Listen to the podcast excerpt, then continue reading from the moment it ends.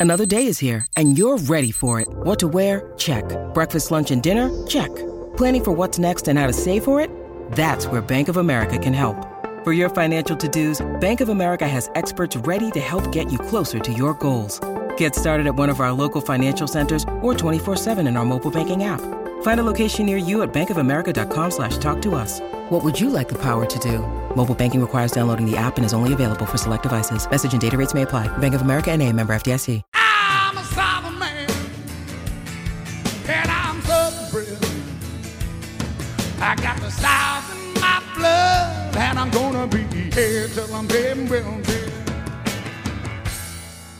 Yes, it is the Southern Man segment. We've got a bloke who spends a bit of time in the South Island, uh, Zachary Butcher, joining us on the line. Morning to you, Zac. Morning, Gregory. Thanks so much for your time, mate, on a very important day for a number of reasons. We'll, we'll get to the Oaks shortly, but we just spoke to Mark Purdon about the Garrards New Zealand Derby and, and what a great clash this is going to be. You you must be excited by the way Merlin returned to winning form last week, and when the barrier draw came out, it appears to be in your favour.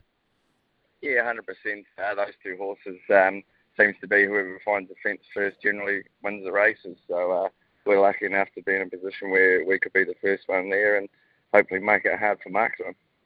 Yeah, the punters have certainly come for you, gone into favouritism now, and uh, the way he won last week. What what was the difference uh, to the way he felt? Because I know speaking to Scotty and to Barry, they stepped his work up and felt that he'd just got away on them a wee bit, hence his junior free for all. Well, not failure, but not by his uh, massive standards that he normally lives up to. But did he feel like the Merlin that won the Derby earlier in the year?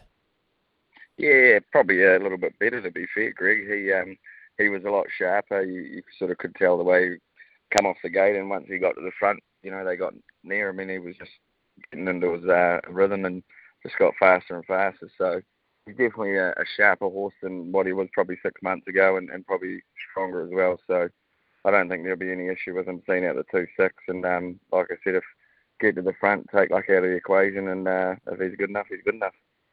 All right, so there doesn't seem to be plan B, C, and D, which you'd never give me anyway, but logic says that he, when he's big, bold, and strong and in front, that's where he goes best. Yeah, hundred percent. And you know, off his run last week, he's obviously in the um, right mind frame, and, and he's ready to rock and roll this week. And I know Scotty and Barry are happy. So yeah, you've got to go out there. He's, I think he's got the respect, and uh, we've got to make make the most of our uh, opportunities. And like I said, take luck out of the equation. All right, different day for you today. You rock up not only with a number of Group One drives, which is the norm these days for Zachary Butcher, but you rock up with a dollar fifty favourite for a Group One Tenant Engineering New Zealand Pacing Oaks. Does it change Zac's laid back nature? I'm going to be completely honest, it does. Uh, a little bit, but um, everyone's just sort of said, you know, just relax and enjoy it. It's, uh, it's a good spot to be in if you're training one in the Oaks and, and you're a dollar fifty favourite. So rather than let them pick you, just go out there and um, enjoy the moment and, and soak it all up. So that's what I'll be doing.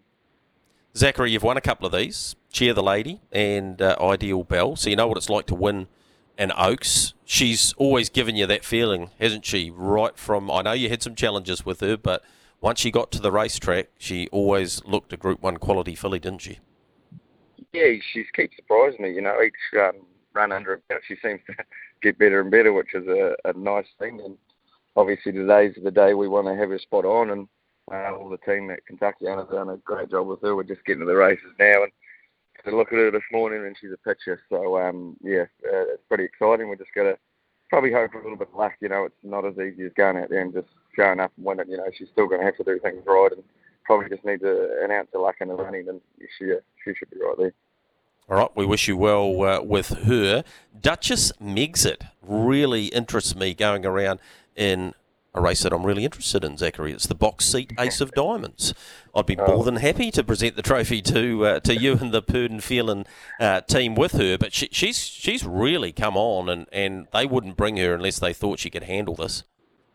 No, 100%. And, you know, looking at that field, it's a very even crop. You wouldn't say there's one standout in there. Um, a bunch of fillies with the right run. You know, there's six or seven and that could win that race. So we've got a great draw for her standards. You know, she can just follow them through. And hopefully we get a, a handy enough run. But she's got speed, and I think if she's anywhere near them at the sort of three or four hundred, uh, she's got enough speed to round them up. So exciting. Right. Um, yeah, she's a, she's very much so. Yeah. Yeah, she is. And whatever she does on this trip, uh, we might be seeing her back here in a year's time in the race you're trying to win as a trainer as well. Uh, Zac, you got Evangelist in the first. We'll let you go because you'll be looking to get it organised uh, there. It's a pretty important day for you, mate. So uh, we wish you well and thank you for your time this morning. Thank you very much, Greg. Appreciate it.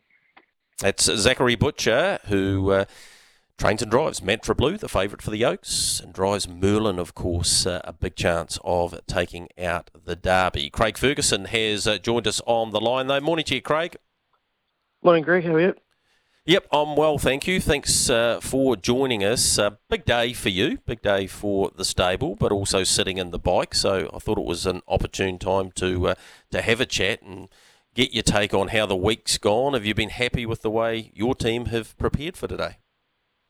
Yeah, yeah, I couldn't be happier with all of them really. Um, their work leading in has been really good, so um, it would have been nice to have some better draws today. But as you know, as far as the horses, they seem really well. All right, Wagstar goes round in the Derby. Gee, he's done a great job for you guys, hasn't he? Uh, he's got a big motor. He's often gone forward in his races. He's got barrier eight today, and we all know that he could go out and cross them probably, but it's going to be a stretch over 2600. What do you say to young driver Mark Harrell? Do you just let him do his own thing? You guys have discussed it, I'm sure. Yeah, look, I'll probably just leave it to him. Um, we have talked about it a little bit, and you know, personally, I think over 2600, the the best option to be, you know, would to um, not do too much early. And, um, having drawn where we are, like it's going to be a, tough ask to try and go forward and then sustain that sort of run. So um, I think we'd probably look to go back and then, you know, make our way into the race at some stage. All right, you've done a great job with him, and I'm really looking forward to seeing what he can do uh, as a four-year-old too, because he's got a massive motor, hasn't he? He does, yeah. He um he strikes me as the sort of horse too that's probably going to get better um next year.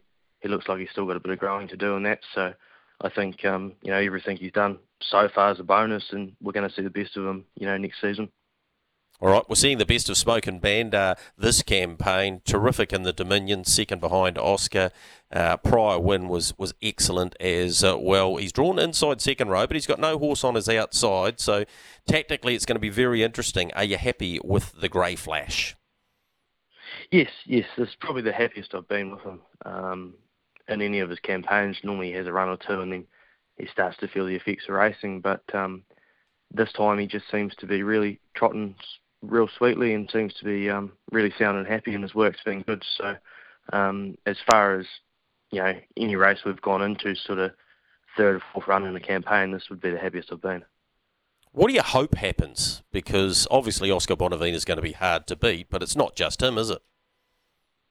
No, no, it's a it's a really good um, field. You know, like Majestic Man and those sorts of horses have been there and done it, and this is his sort of trip. So I'm picking he'll go forward, and um, you know we'll we'll have to sum it up early, but you know if we could just get a tuck along on the fence, sort of three back or something like that, like um, hopefully they make Oscar work a little bit, and um, you know it could it could suit us the just doing no work.